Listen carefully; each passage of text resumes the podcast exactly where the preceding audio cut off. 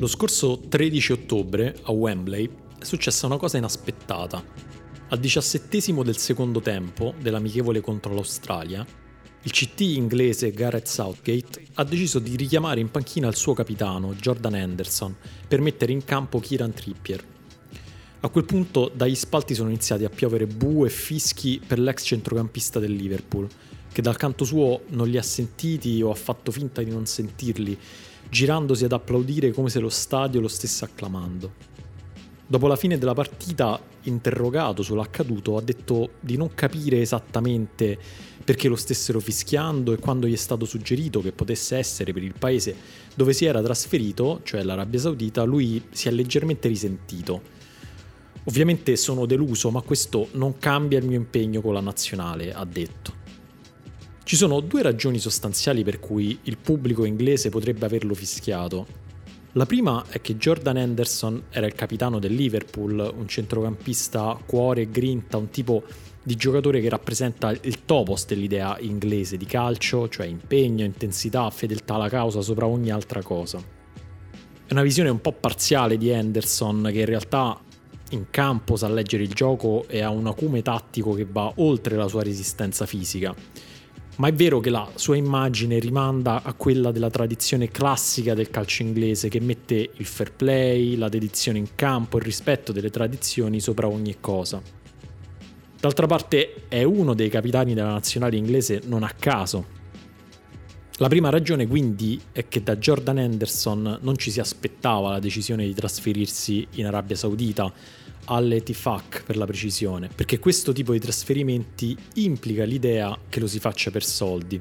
E per quanto Henderson possa negarlo, è effettivamente difficile pensare il contrario. Henderson, insomma, ha tradito un'idea di Englishness, di essere inglesi, che comportava il porre dei principi più nobili, tra cui la fedeltà al proprio campionato, sopra i soldi. La seconda ragione, meno probabile visto quanto poco interessa il pubblico che segue il calcio, è che Henderson era un alleato della causa LGBTQ e l'Arabia Saudita un paese dove l'omosessualità è penalmente perseguibile con pene che teoricamente possono comportare anche la pena di morte. Difficile aggrapparsi in una monarchia quasi assoluta come l'Arabia Saudita all'evidenza che l'Al Tifak sia uno dei club non ancora nazionalizzati attraverso il fondo sovrano saudita PIF. Che Henderson insomma non sia tecnicamente un dipendente del governo di Riyadh. È stato chiaro a tutti che dal momento in cui si è trasferito in Arabia Saudita la sua alleanza con la causa LGBTQ fosse finita da una parte ancora una volta per una questione di immagine, perché associare anche solo mentalmente questa causa all'Arabia Saudita è di fatto impossibile. Anzi, secondo le associazioni dei tifosi del Liverpool che perseguono questa causa è anche sbagliato perché secondo loro legittima gli altri giocatori a rimanere in silenzio per paura di doversi rimangiare le proprie parole in futuro, quando cioè potrebbero per l'appunto trasferirsi in Arabia Saudita. C'è poi una ragione più pratica per cui Jordan Henderson non avrebbe più potuto essere alleato della causa LGBTQ, e cioè che con ogni probabilità l'Arabia Saudita non gliel'avrebbe permesso. Questa è la questione più spinosa e controversa di tutta questa faccenda. Da quando si è trasferito lì, infatti, Henderson ha assicurato di non aver firmato nessuna clausola che lo costringe a promuovere o a esimersi dal criticare l'Arabia Saudita non sto buttando una cosa lì tanto per farlo, è qualcosa che sappiamo che l'Arabia Saudita ha fatto con gli atleti che ha messo sotto contratto. Lo ha scoperto il giornalista statunitense Karim Zidan, che spulciando tra le carte della commissione del Senato americano, che ha indagato sulla fusione tra PGA e LIV, se ascoltate trame sapete di cosa sto parlando, se no ascoltatevi anche la puntata numero 31. Ecco, dicevo, spulciando tra queste carte ha trovato proprio questa clausola. Ovviamente non abbiamo ancora la certezza che questa stessa clausola sia stata applicata anche ai calciatori che si sono trasferiti in Arabia Saudita e anche a quelli che giocano per i club che non sono stati ancora nazionalizzati, ma non è ovviamente assurdo pensarlo. D'altra parte, Lionel Messi, pur non giocando lì, ha un suo contratto da Tourism Ambassador con l'Arabia Saudita che prevede sostanzialmente questo, oltre a un pacchetto di post social di promozione del turismo che vengono pagati a peso d'oro. Su Anderson, come dicevo, la questione è spinosa, perché se da una parte lo stesso fatto di aver concesso una lunga intervista alla rivista The Athletic sul tema all'inizio di settembre sembra confermare le sue parole, dall'altra alcune sue dichiarazioni sono sospette. Dopo la partita contro l'Australia, quella in cui Anderson è stato fischiato, l'ex capitano del Liverpool per esempio non si è fatto troppi scrupoli a promuovere un eventuale mondiale in Arabia Saudita nel 2034 che ormai sembra praticamente sicuro. È stato davvero straniante sentire la persona che non troppo tempo fa aveva descritto lo stato dei diritti umani in Qatar scioccante e deludente, esaltare adesso la prospettiva di un mondiale in Arabia Saudita, un paese che ha problemi simili a quello di Doha da quel punto di vista. Eppure è proprio quello che ha detto Jordan Anderson pochi giorni fa. Se riuscisse ad ottenerlo, penso che l'Arabia Saudita organizzerebbe un mondiale piuttosto speciale, ha detto letteralmente. Ora, non ci tengo a fare un'intera puntata su Jordan Anderson, non perché non sia interessante, ma perché alla fine il discorso si esaurisce nell'analisi delle sue scelte personali. È davvero ipocrita come sembra? È giusto che si sia trasferito in Arabia Saudita per soldi? Ognuno avrà le sue risposte a queste domande probabilmente le avrà già date in qualche discussione tra amici quando il livello del pudore era stato abbassato da qualche birra. Ma non è per queste risposte che ho approfondito così tanto il caso Anderson, ma perché ci permette di vedere il contesto politico all'interno del quale ormai i giocatori devono prendere le proprie scelte. Il calcio non ha mai rifugito nella sua storia da questo contesto politico. Pensate per esempio al calcio per nazionali, con le squadre che portano indosso le bandiere dei propri paesi, cantano l'inno e si affrontano in una sorta di simulazione senza sangue della guerra. La FIFA nasce all'inizio del Novecento, il primo mondiale si tiene nel 1930, quasi un secolo fa.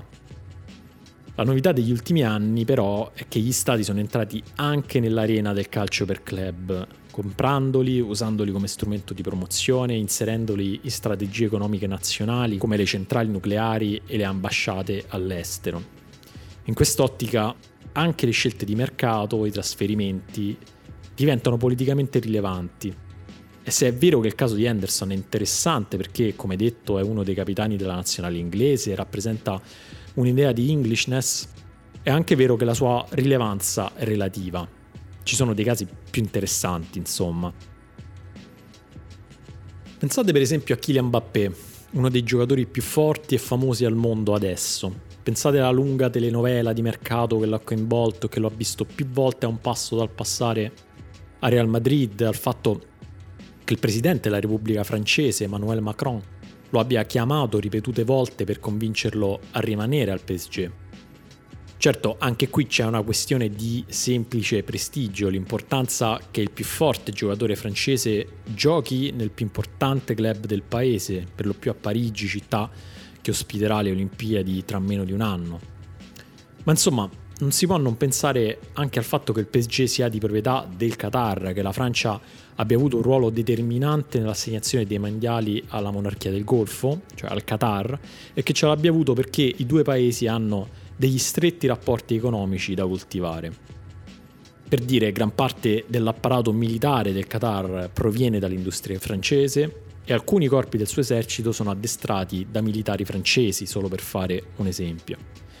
Ora, Forse Mbappé non penserà ai carri armati del Qatar quando deve decidere se passare o meno a Real Madrid e Macron non glieli ricorderà quando lo chiama per convincerlo a restare, ma tutte queste cose c'entrano quando la sua partenza dal PSG diventa un caso nazionale in Francia. Ecco, se il caso di Mbappé è interessante perché riguarda un intero paese, c'è un giocatore che per gli stessi motivi è rilevante per una regione intera un giocatore la cui storia ci parla del rapporto conflittuale che hanno avuto e hanno ancora i popoli arabi con i propri governi, che ci parla dell'Islam e della visione un po' semplicistica e un bel po' razzista che ne abbiamo qui in Europa, ma anche della perenne questione palestinese di come sia vissuta dall'altra parte della barricata. Metafora bellica di cui un po' mi vergogno, ma che cade a pennello da questa parte dove ci piace pensarci costantemente in guerra con una civiltà che vuole conquistarci. Un giocatore, dicevo, che al contrario di Jordan Henderson, alla fine non si è trasferito in Arabia Saudita, anche se avrebbe potuto. Anzi, che a vederla da fuori in maniera forzata e superficiale avrebbe avuto perfettamente senso che ci si trasferisse. Un giocatore che negli ultimi anni ha scritto la storia del calcio europeo e il cui trasferimento avrebbe fatto ancora di più rumore di quelli di Benzema e di Neymar. Un giocatore, ormai l'avrete capito, che gioca a Liverpool e risponde al nome di Mohamed Salah. Io sono Dario Saltari e questa è la 33esima puntata di Trame, un podcast di sport e geopolitica dell'ultimo uomo.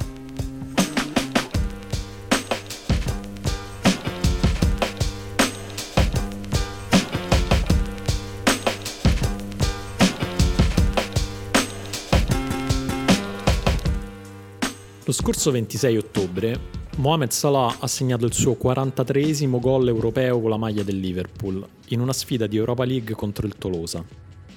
Nessun altro, in tutta la storia del calcio, ha segnato più gol nelle coppe europee per una squadra inglese.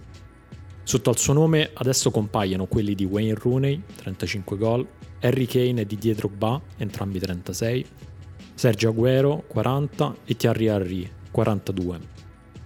Cito questa statistica non necessariamente per porre Salah sopra questi giocatori nella storia del calcio, ma per inquadrare la sua grandezza, che secondo me è leggermente sottovalutata in Europa. Questo gol è arrivato pochi giorni dopo il messaggio con cui Salah è intervenuto sul riaccendersi del conflitto israelo-palestinese, chiedendo l'ingresso degli aiuti umanitari nella striscia di Gaza, come se fosse un presidente della Repubblica in un momento di crisi. È stato un momento che ci ha ricordato la sua gigantesca influenza non solo in Egitto, ma anche in tutto il resto del Medio Oriente e più in generale in tutto il cosiddetto mondo arabo, dove è senza dubbio il più grande giocatore mai esistito. Prima di quel momento però forse ce ne stavamo un po' dimenticando di questa grandezza, condizionati dalla grigia stagione del Liverpool appena passata. In Inghilterra c'era stata per esempio molta discussione se fosse sensato o meno rinnovargli il contratto e qualcuno avrebbe addirittura potuto pensare che fosse un giocatore a fine corsa. Fa impressione, per esempio, ripensare a quei primi giorni di settembre, quando la notizia che stesse per trasferirsi in Arabia Saudita è passata, non dico sotto silenzio, ma di certo senza il clamore che avevano generato altri movimenti simili, come quelli di Cristiano Ronaldo, Benzema e Neymar. In quella storia c'erano addirittura due notizie. La prima era che Salah stava per essere venduto all'Al-Ittihad per 200 milioni di sterline. La seconda è che alla fine per motivi ancora poco chiari non se n'era fatto più niente. Eppure mi sembra che sia passata come in sordina nel sottofondo del dibattito calcistico ormai concentrato sull'avvio dei campionati. Forse ci sembrava naturale che Salah un giocatore arabo e notoriamente molto religioso, si trasferisse in Arabia Saudita e forse la notizia che invece alla fine non ci fosse andato semplicemente non ci interessava poi molto, d'altra parte nemmeno io ho la minima idea di come siano andate le cose. Se sia stato il Liverpool ad aver rifiutato l'offerto, se sia stato lui a voler rimanere fedele alla squadra con cui aveva rinnovato il contratto solo un anno fa, come ha detto il suo agente a inizio agosto. Quello che conta è che, come il rifiuto di Mbappé a Real Madrid, anche quello di Salah ha avuto luogo all'interno di un contesto politico, in particolare del contesto politico delle relazioni tra Egitto e Arabia Saudita, e non solo. Già sento che ve lo state chiedendo, perché dovrebbero interessarci le relazioni tra l'Egitto e l'Arabia Saudita? Beh, già il video di Salah sulla striscia di Gaza di qualche giorno fa ci permette di aprirci una strada se vi siete interessati al riaccendersi del conflitto israelo-palestinese negli ultimi giorni, probabilmente avrete sentito che una delle ipotesi più accreditate sul perché Hamas abbia deciso di attaccare Israele il 7 ottobre riguarda il sabotaggio dei cosiddetti accordi di normalizzazione tra Israele e Arabia Saudita che stavano per andare in porto proprio in quei giorni. Salah quindi è intervenuto su una questione in cui l'Arabia Saudita oggi ha un ruolo centrale e in cui ovviamente anche l'Egitto ce l'ha, anche da molto prima di oggi, visto il confine che condivide con la striscia di Gaza e l'ipotesi, ventilata soprattutto da una certa parte della politica israeliana, che possa ospitare una parte della popolazione palestinese sfollata per via degli attacchi dell'esercito di Israele. Salah, lo abbiamo detto, non è un giocatore come un altro in Egitto e nel resto del mondo arabo. Uno dei suoi soprannomi è l'orgoglio degli arabi. Nelle ultime elezioni presidenziali in Egitto nel 2018 Salah è stata la persona più votata dopo il presidente Abdel Fattah al-Sisi, nonostante naturalmente non fosse davvero candidato. Si è stimato che Salah abbia preso circa il doppio dei voti del principale avversario di al-Sisi in quella tornata elettorale. Questo per dare la misura della sua influenza. Salah non è un giocatore qualsiasi anche perché all'inizio della sua carriera in Europa si era dimostrato più che interessato ai temi che modellano la politica egiziana. Forse non poteva essere altrimenti. Salah arriva in Europa nell'estate del 2012, acquistato dal Basilea. Nei mesi precedenti l'Egitto era stato investito dalla cosiddetta primavera araba che aveva acceso i tumulti in piazza Tahrir, sono gli eventi, forse lo ricorderete, che portano alla caduta del regime di Osni Mubarak e alle prime elezioni libere nella storia del paese. Solo poche settimane dopo l'annuncio dell'accordo con Salah da parte del Basilea, in Egitto si tiene il primo turno delle elezioni presidenziali, che porteranno al potere Mohamed Morsi, leader dei fratelli musulmani non è solo una questione di contemporaneità, è la stessa carriera di Salah ad essere stata plasmata dagli eventi di quei giorni. Se il Basilea riesce ad acquistare Salah, infatti, è proprio perché in quei mesi l'Egitto è in subbuglio. Prima di passare al Basilea, Salah giocava in un piccolo club del Cairo, l'Al Mokavlun, ma già era seguito da molti club in Europa. Il Newcastle, per esempio, sembrava vicino ad acquistarlo, ma si era fermato quando il club egiziano aveva chiesto 500.000 euro per il prestito oneroso. Il primo febbraio, però, il campionato egiziano viene sospeso e tutto cambia. Quel giorno a Port Said avviene il più grande disastro nella storia del calcio egiziano, come lo definì allora il vice ministro della sanità egiziano. Negli scontri tra i tifosi dell'Al-Ali e quelli dell'Al-Masri all'interno dello stadio, infatti, muoiono 74 persone e ne rimangono ferite circa 500. Secondo molti, però, quella tragedia non è casuale. Per alcuni pesa la mano invisibile dell'esercito che in vista delle elezioni che si terranno di lì a pochi mesi si astiene volontariamente dall'intervenire per diffondere la paura del caos e con l'occasione punire gli ultras dell'Al-Ali che più volte in passato si erano pubblicamente schierati contro Mubarak. Secondo altri, l'aggressione dei tifosi dell'Al-Masri è addirittura coordinata dai servizi segreti egiziani. In ogni caso, è una tragedia troppo grande per rimanere indifferenti e le autorità sospendono il campionato. Il Basilea ha la furbizia di sfruttare quel vuoto. A metà marzo organizza un amichevole con l'Egitto Under 23 in cui gioca Salah. È una specie di provino mascherato durante il quale Salah segna una doppietta, convincendo il Basilea ad acquistarlo.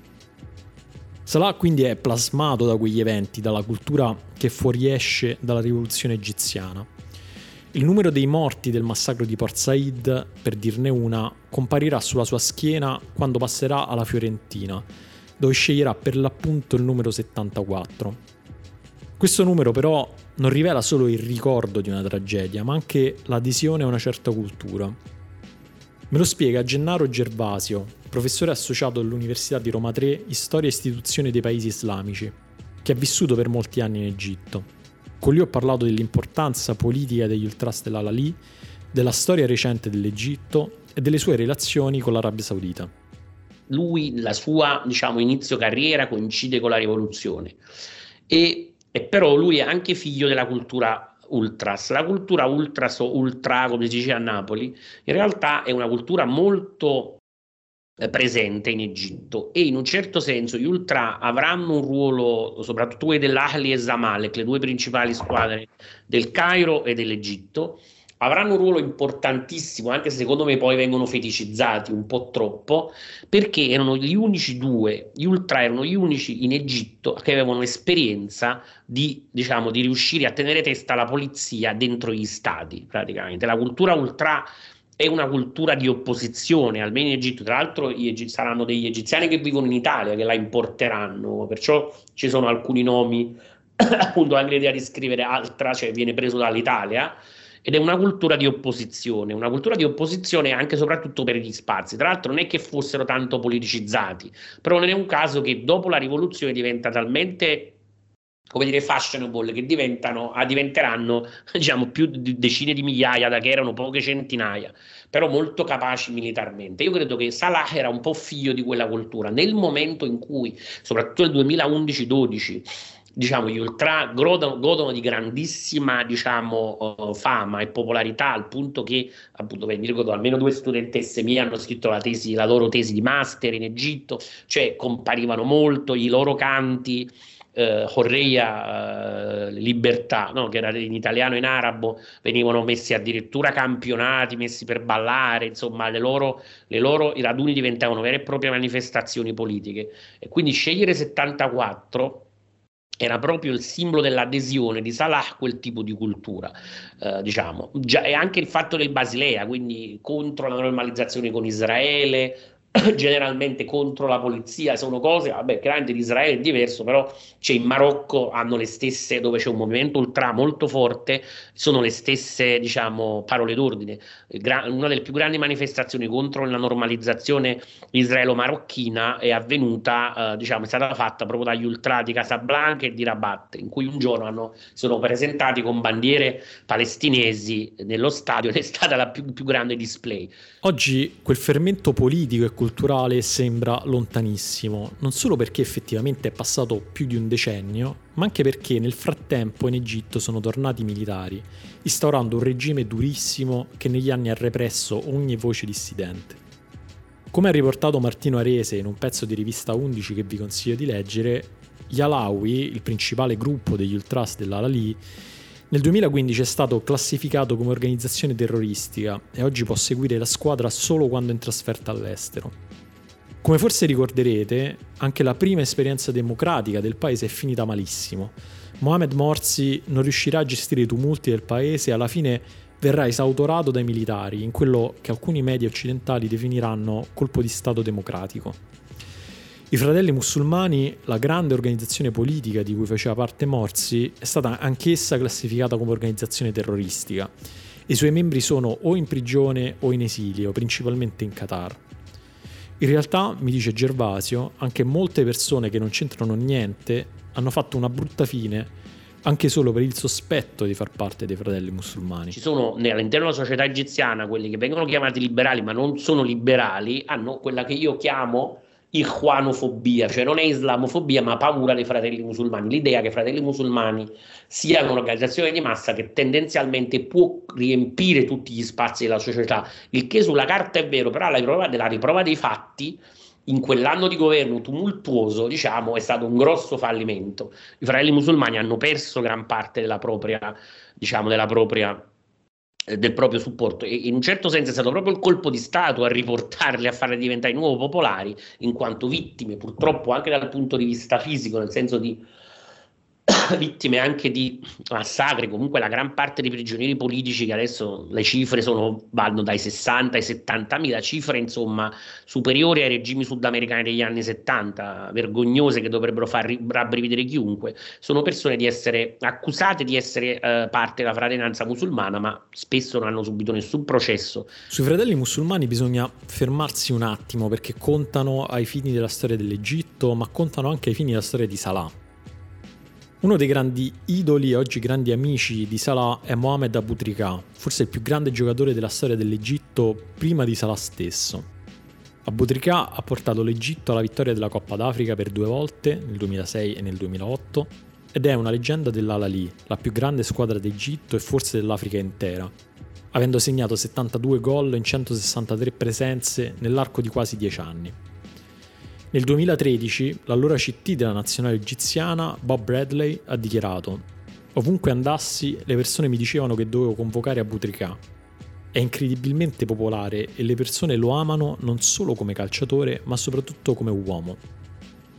Eppure Abu Trika alla fine del 2013 deve annunciare il suo ritiro su Twitter in fretta e furia e da allora è in esilio in Qatar senza poter tornare nel proprio paese senza essere arrestato. Come mai? Per poter rispondere a questa domanda bisogna tornare di nuovo ai drammatici eventi di Port Said. Mohamed Aboutrika quel giorno in campo c'era e insieme al resto della squadra vive quell'inferno. Un tifoso di 14 anni che si era rifugiato insieme ad altri negli spogliatoi dello stadio muore tra le sue braccia. Dopo quel massacro, Aboutrika, da sempre vicino agli ultras della propria squadra, si rifiuta di incontrare uno dei generali dell'esercito, da lui ritenuto mandante morale e materiale di quanto accaduto. Non è una mia supposizione, è lui stesso a dirlo. Lo dice in tv e sui giornali. La strage di Port Said è stata favorita dai militari che volevano vendicarsi con gli ultras alawi per quanto accaduto in piazza Tahrir. Vista la popolarità di Abu Trika, da quel momento la sua storia in Egitto è finita. Nell'estate del 2013 i fratelli musulmani vengono classificati come organizzazione terroristica e pochi mesi dopo il regime pubblica una lista che contiene 1513 nomi di cittadini egiziani accusati di terrorismo, per i quali si dispone il divieto di lasciare il paese o in certi casi addirittura l'arresto. Tra questi nomi, avrete capito, c'è anche quello di Abu Trika. Ok, mi fermo un attimo perché è molta carne al fuoco per capire questa storia, andiamo con ordine. Cosa sono innanzitutto i fratelli musulmani? Fratellanza musulmana è il primo movimento di quello che oggi definiamo Islam politico, no, no, sorto nel 1928 in Egitto. Ed è anche, diciamo, è stato per lungo tempo, adesso non saprei più stimare, sicuramente il, primo movimento di massa, diciamo, nei paesi arabi e sicuramente, diciamo, il tipo di movimento che aveva una maggioranza relativa all'interno dell'opinione pubblica. Io credo che venisse spesso sovrastimata sia all'estero che in Egitto, ma anche proprio per utilizzarlo come spauracchio. Però io ho sempre pensato che più o meno la, la, reale consistenza fosse tra il 20 e il 25%, che non è poco, voglio dire. Quindi anche adesso pensare che sia scomparsa perché sono perseguitati membri in prigioni o costretti all'esilio è ridicolo, voglio dire, perché sicuramente è un movimento che ha compiuto, cioè sta per compiere quasi 100 anni, quindi rimane uno dei più antichi di tutta la regione. Gervasio mi spiega che i fratelli musulmani sono come una grande casa dell'Islam politico che negli anni ha iniziato a contenere partiti e movimenti molto diversi anche in altri paesi, come per esempio Hamas in Palestina, e con idee anche lontane riguardo per esempio il ruolo della religione nella società. In Egitto la storia che ha portato alla loro attuale repressione nel regime di Al-Sisi è interessante e spiega molto della storia di Boutrika e quindi anche di quella di Salah. Basti pensare che Sisi era stato nominato ministro della difesa da Morsi nel, nel, nell'estate del 2012, quindi non è che, tanto è vero che molti erano convinti che lui fosse il più vicino ai fratelli musulmani. Tra l'altro si sapeva che era una persona abbastanza devota, che la moglie portava il velo, quindi tutte cose, cioè nel, pubblicamente, no? tutte cose che in Egitto vengono prese come un segno di adesione. Forse anche questa esagerata. diciamo che l'esercito più o meno era rimasto purtroppo, diciamo purtroppo per me che tifavo per il cambiamento i fratelli musulmani hanno fatto il grande errore, cioè il grande errore, hanno pensato nella loro ottica opportunistica di allearsi con l'esercito. L'esercito ha pensato di allearsi con loro alla vigilia della rivoluzione, cioè, pardon, dell'immediata Uh, successivamente alla rivoluzione del, gen- del fe- gennaio-febbraio 2011 con i fratelli musulmani pensando che essendo il movimento di massa più importante, essendo un movimento tendenzialmente riformista, quindi non avrebbe mirato a riforme radicali, soprattutto una demilitarizzare, demiliti, demilitarizzare il paese, nel senso di togliere quei privilegi che i militari avevano, avevano, dalla rivoluzione del 1952 che avevano fatto essi stessi e che erano venuti pian piano erosi nell'ultimo periodo di Mubarak, nei, negli anni 2000 quando invece diciamo, il figlio del presidente, cioè Gamal, stava, era espressione di un'elite di tecnocrati, di gente che aveva studiato all'estero, che aveva vari MBA, che non rispettavano più questo ruolo dell'esercito, che poi è un ruolo essenzialmente parassitario, no? cioè privatizzazioni generali erano diventati i capi dei consigli di amministrazione. Quindi in realtà l'esercito a un certo punto, non fidandosi di quella elite, mirava ad associare a sé i fratelli musulmani proprio perché pensava né questi non, non, sono quelli che hanno lanciato la rivoluzione, sono riformisti, sono pro capitale e possiamo associarli. Però cosa si aspettavano in cambio dei fratelli musulmani? Che ma riuscissero a governare l'ordine nel paese, dal modo di potersi tenere in secondo piano, in secondo, cioè dietro le, un po' alla turca, diciamo, affidando il governo diciamo, della cosa pubblica a loro. L'azione contro la fratellanza musulmana abbia avuto due ragioni. La prima, la dimostrazione che non ci si, i fratelli musulmani non, avre, non, erano capaci di svolgere il compito che l'esercito si aspettava di loro, cioè ri, riport, rinormalizzare la società che invece era in ebollizione, cioè riportandola in una situazione molto più calma, con riforme mitigate e che comunque non mettessero in discussione il ruolo dell'esercito. La seconda, che all'interno di diciamo, i fratelli musulmani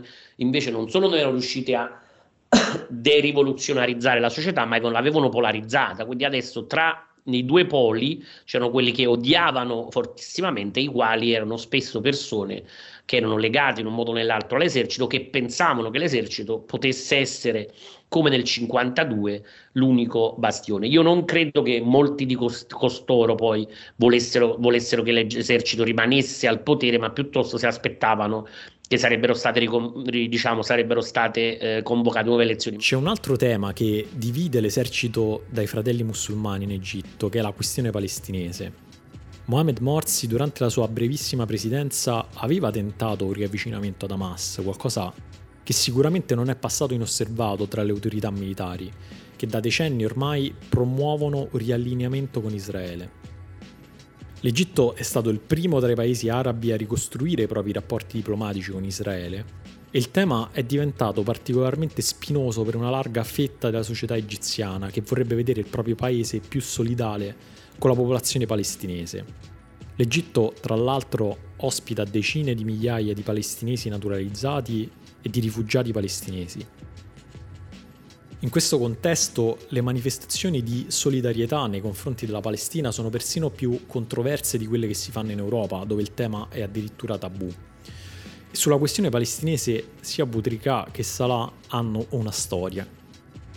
Quella di Boutrika avviene nel gennaio del 2008, come raccontato da Lorenzo Forlani in un pezzo sull'ultimo uomo che vi consiglio di leggere.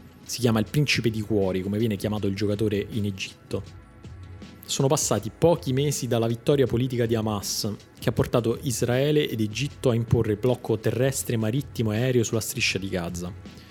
L'Egitto affronta il Sudan nella seconda partita del girone di Coppa d'Africa in Ghana, dopo aver vinto 4-2 il match d'esordio col Camerun.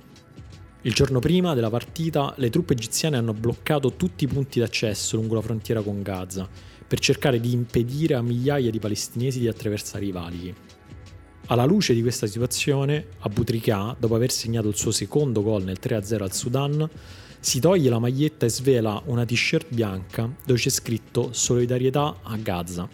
Un messaggio che, come ha scritto Forlani, suona anche come un severo rimprovero alle autorità egiziane e che gli farà guadagnare la simpatia di moltissimi palestinesi.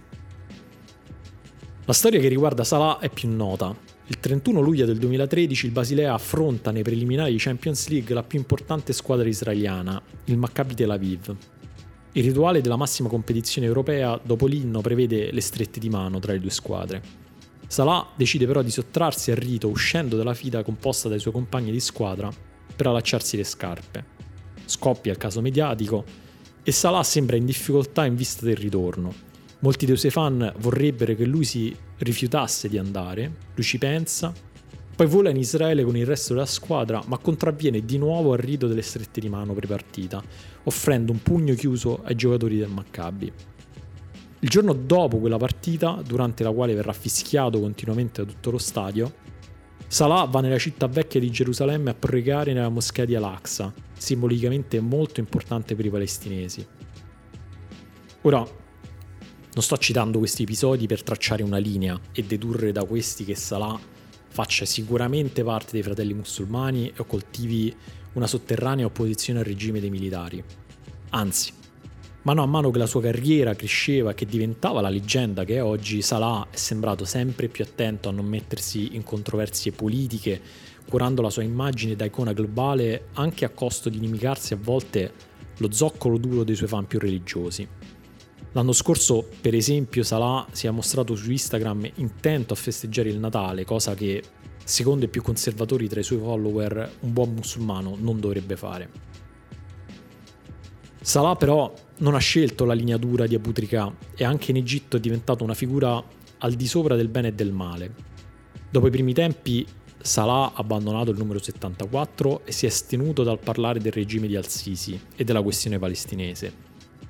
Anche nel suo ultimo video sullo striscia di Gaza è palese il suo sforzo nel cercare di smussare ogni possibile controversia per quanto possibile dato il tema. Insomma, Salah è apparso cosciente dei rischi che correva esponendosi politicamente e così facendo è diventato un atleta appetibile per i brand occidentali e una sorta di eroe nazionale in Egitto. Proprio questa sua evoluzione però è interessante alla luce del naufragio del suo trasferimento in Arabia Saudita. Le relazioni tra Egitto e Arabia Saudita sono infatti molto più ambigue di quanto i legami diplomatici tra i due paesi non dicano. Egitto e Arabia Saudita a livello governativo sono molto vicini innanzitutto per ragioni economiche. L'Egitto vive da molti anni una crisi economica profondissima che lo costringe a essere dipendente dagli investimenti dell'Arabia Saudita e anche degli Emirati Arabi. Una dipendenza, mi dice Gervasio, che ha radici lontane in realtà, che affondano nella decisione del presidente Nasser di chiedere una mano all'Arabia Saudita per ricostruire l'esercito dopo la sconfitta nella guerra dei sei giorni del 1967, ma che oggi va molto più in là di un semplice accordo tra governi. Il regime egiziano di fatto si tiene in vita economicamente con i soldi sauditi ed emiratini e moltissimi egiziani, stremati dalla difficile situazione del proprio paese, vanno in Arabia Saudita a cercare lavoro. Questa dipendenza economica nei confronti dell'Arabia Saudita, mi dice Gervasio, ha generato una sottile forma di invidia da parte dell'Egitto, che storicamente e demograficamente è il più importante tra i paesi arabi. Pensate anche nel calcio a cosa significa l'ascesa del campionato saudita per l'Egitto, che da sempre ha il più importante movimento calcistico di tutto il Medio Oriente. C'è una, una specie di complesso, in questo caso, come dire, di superiorità eh, morale, storica, culturale dell'Egitto sull'Arabia Saudita, anche se, e questo credo che sia il dato comune della vicenda, moltissimi egiziani, da, dagli operai, diciamo, dagli operai manuali, insomma, senza, alcuna, eh, senza alcun tipo di specializzazione, a professori universitari, tecnici specializzati, hanno invece ehm, si sono spostati eh, chiaramente per motivi essenzialmente economici in Arabia Saudita. Non sono riusciti a trovare il numero, una, una stima sicura, però comunque c'è un numero costante di egiziani che vive nel Regno Saudita che è rimasto inalterato, se non addirittura eh, diciamo crescente nel corso degli ultimi 30 anni, dagli anni 80 in poi, in realtà da quando Sadat strinse le relazioni con l'Arabia Saudita dopo la guerra del 1973 e poi dalla fine degli anni 70 in poi quando di fatto diciamo, l'ex presidente, uno degli ex presidenti egiziani, successore di Nasser, disse agli egiziani che lo Stato non si poteva più preoccupare di loro, quindi era meglio che cercassero la fortuna altrove. Cioè io nella mia esperienza, quindi del tutto aneddotica, però di avere vissuto circa dieci anni in Egitto, quasi tutti tutti diciamo, ne parlavano come un periodo duro anche se era stato necessario. E col fatto che le relazioni con i sauditi erano sempre difficili perché di base erano come dire degli zotici che però avevano avuto questa fortuna del tutto immeritata, diciamo, del petrolio che li aveva fa- proiettati praticamente in una situazione di ricchezza.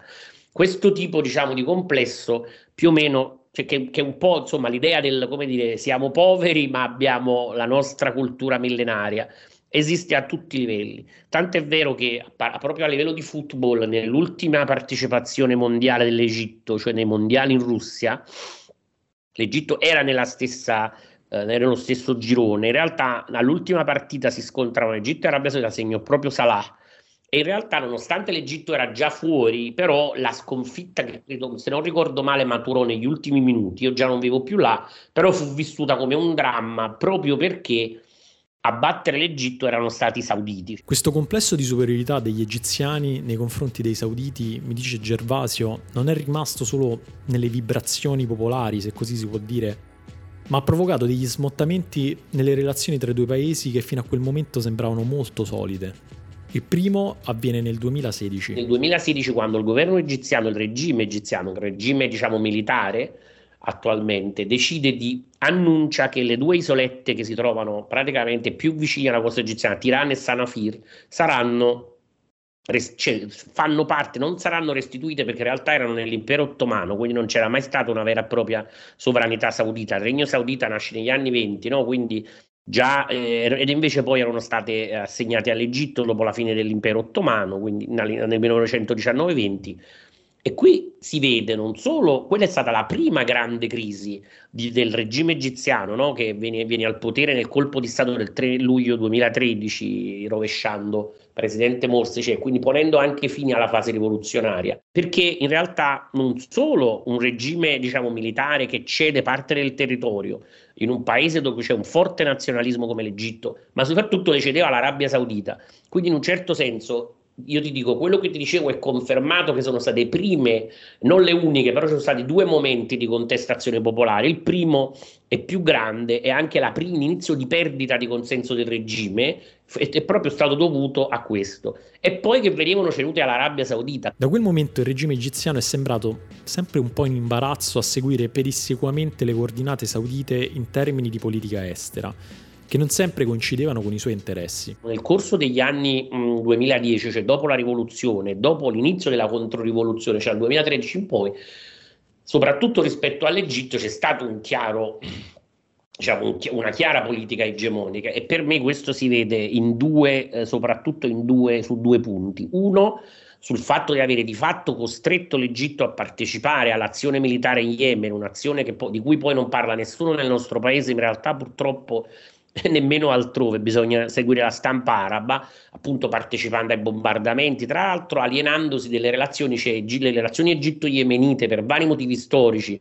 sono sempre state molto floride, cioè l'Egitto è sempre stato pieno di studenti yemeniti, era uno dei pochi paesi per cui non occorreva il visto, cioè relative chiaramente al periodo nasseriano e diciamo all'idea di, di fratellanza araba che poi era sopravvissuta nonostante chiaramente i cambiamenti drammatici eh, degli anni 70 e anche nel fatto di allinearsi in maniera abbastanza pedissequa, salvo poi venirne smentiti rispetto alle relazioni alla cosiddetta iranofobia, la politica cosiddetta iranofobica, cioè isolare l'Iran eh, non per motivi morali, ma per motivi presuntamente strategici, era qualcosa che era ideologicamente che accomunava Israele e lo Stato saudita, molto meno l'Egitto che invece mirava un ruolo per cui l'Iran sarebbe, dovrebbe essere stato più che altro un partner. E, e infatti poi quando c'è stato la, la, il riavvicinamento a, così a, per alcuni improvviso nello scorso, negli scorsi mesi, tra qualche mese fra eh, la riapertura delle relazioni saudito-iraniane, gli egiziani sono rimasti spiazzati. Questa forma di subalternità dell'Egitto all'Arabia Saudita si è vista anche nella repressione interna dei fratelli musulmani, con cui l'elite religiosa saudita ha un rapporto pessimo questo è forse l'aspetto più oscuro dal nostro punto di vista occidentale di tutta questa vicenda. Uno verrebbe da dire, ma perché anche l'Arabia Saudita è, un, è un, uno stato semi-teocratico, cioè non più, però voglio dire, alla cui fondazione c'era alla base un altro movimento, il movimento Wahhabita, che in realtà da lontano non sembra tanto diverso, cioè entrambi sono per un ruolo importante della religione all'interno della sfera politica. Diciamo che la, la fratellanza musulmana ha, ha, avuto tantissime, diciamo, ha subito tante evoluzioni e comunque ha sempre avuto un'ala, diciamo, più religiosa e un'ala più politica. L'ala più politica poi mirava ad essere, e io credo che senza il colpo di Stato poteva trasformarsi nel, nella tradizione, che per esempio, europea dei partiti cosiddetti cristiano-democratici, di cui noi, che poi non erano tanto democratici, e noi lo sappiamo in Italia, né tanto cristiani dal punto di vista di, diciamo, dei cristiani, che non, qui non posso giudicare, c'è la nostra DC oppure in Germania e via discorrendo. Cioè un partito che avesse nella propria ideologia un ruolo importante per la religione, ma che comunque mirasse, fosse essenzialmente interessato al governo di una società diversa. Questo ovviamente a fianco invece a un'ala a una parte più religiosa, tant'è vero che si parlava di, appunto dell'ala appunto religiosa e l'ala invece politica, che era composta da persone molto molto diverse. Ora, Dopo la rivoluzione, chiaramente la fratellanza musulmana nel 2011 non partecipa all'inizio perché ha una posizione molto più prudente, che poi l'ha più o meno sempre caratterizzata. Però ovviamente nel momento in cui ci sono le, le, le, nelle uniche elezioni libere, anche a causa della divisione del campo rivoluzionario, ottiene anche in quel caso più di quanto effettivamente la società si riconosca in essa. Ora, perché però questo è un punto, diciamo, al di là di tutto, non è che l'ideologia ci spiega tutto, perché c'è mol- molta più, come dire, ehm, proprio pratica, anche un po' gretta, voglio dire, realpolitik e interessi. Però di base il wahhabismo appartiene alla, più alla galassia salafita, che nonostante poi ha, negli ultimissimi tempi ha avuto un suo salafismo jihadismo, in realtà è conservatore come la fratellanza, però è anche un tipo di conservatorismo che in realtà è pro potere piuttosto che pro cambiamento, cerca di influenzare, di entrare all'interno del potere piuttosto che porsi come alternativa. L'incompatibilità della fratellanza musulmana con il regime saudita spiega in parte l'allineamento forzato dell'Egitto alla politica estera saudita su temi che apparentemente non avrebbero dovuto interessargli. Durante la crisi diplomatica che ha coinvolto il Qatar nel 2017, per esempio, L'Egitto si è allineato all'Arabia Saudita e agli Emirati per provare a isolarlo dal resto della comunità internazionale. Ma perché? La decisione, che all'apparenza sembra strana vista la lontananza geografica tra i due paesi, si spiega quasi esclusivamente sulla base della decisione del Qatar, il paese arabo più attento alla questione palestinese, di ospitare alcuni dei membri dei fratelli musulmani in esilio o altre personalità perseguitate, come lo stesso Abu Trika. Tornando dal sacro a profano, è difficile che tutto questo non interessi a Salah, che da idolo egiziano in Arabia Saudita e giocando eventualmente per una squadra di proprietà del governo saudita come la Al-Ittihad, avrebbe una responsabilità e una pressione che è cento volte quella che ha provato Jordan Henderson nelle ultime settimane. È probabile che proprio per questo il governo egiziano abbia tirato un sospiro di sollievo quando ha saputo che era saltato il trasferimento, simbolicamente ancora più grave, della cessione delle isole di Tiran e Sanafir. Ed è sicuro invece che il sospiro di sollievo l'abbia tirato una parte consistente della società egiziana, per cui Salah è anche un simbolo di riscatto secondo me il fatto che sia stato, cioè in un certo senso, così poi magnificato dal pubblico egiziano è dovuto a questo. Cioè, molti dicono vorrei cercare di non andare in Arabia Saudita, ma forse non ho altra scelta. Questa è la tipica cosa che ti direbbero molti ragazzi egiziani, voglio dire, perché chiaramente in Europa è difficilissimo, bisogna rischiare il mare, cioè in Arabia Saudita ancora, nonostante sia stata, non è facile, però se si ha un parente lì che ti fa l'invito è facilissimo, cioè nel senso certo. di partire in una settimana, mentre in Europa, nel, nell'Unione Europea, se ti va bene, devi legalmente devi aspettare dei mesi o se non mettere da parte i soldi, partire, andare su una barca dove però potresti anche purtroppo non arrivare dall'altra parte. Quindi credo che questo in un certo senso conti. Tra le aspirazioni e le speranze del governo e di una parte della società egiziana è il nostro occhio occidentale che mal sopporta le prese di posizioni politiche, figuriamoci quelle che si scontrano con gli interessi di Israele. Ovviamente in mezzo a tutto questo c'è Salah, il giovane calciatore che, ispirato dagli eventi del suo paese, si sente libero di esprimere le sue idee in pubblico, prima di accorgersi che nel nuovo mondo in cui è stato calato quelle idee non sono poi così apprezzate. Il talento che cresce e diventa leggenda è anche uomo adulto che introietta una certa prudenza, che capisce che è meglio per la propria carriera non parlare di certe cose. L'idolo nazionale che viene pressato per prendere una posizione su un tema scottante, che deluderà qualcuno se rimarrà in silenzio, che parla con cura, che cerca di non fare troppi danni, che forse è cosciente anche che una sua mossa sul mercato verrà guardata con diffidenza, con sospetto, con gioia, forse le tre cose contemporaneamente che è stato guardato severamente da una parte perché ha preso posizione a favore dei palestinesi, che potrebbe essere guardato severamente da un'altra perché potrebbe andarsene a giocare in Arabia Saudita. Si può guardare la storia di Salah, stringersi nelle spalle e dirsi da grandi poteri derivano grandi responsabilità. Oppure la si può usare per vedere il sistema di relazioni internazionali che ci pesa sulla testa, e spesso anche nella testa, e renderci conto che dentro a questo sistema ci siamo tutti, nessuno escluso. Ci sentiamo alla prossima puntata.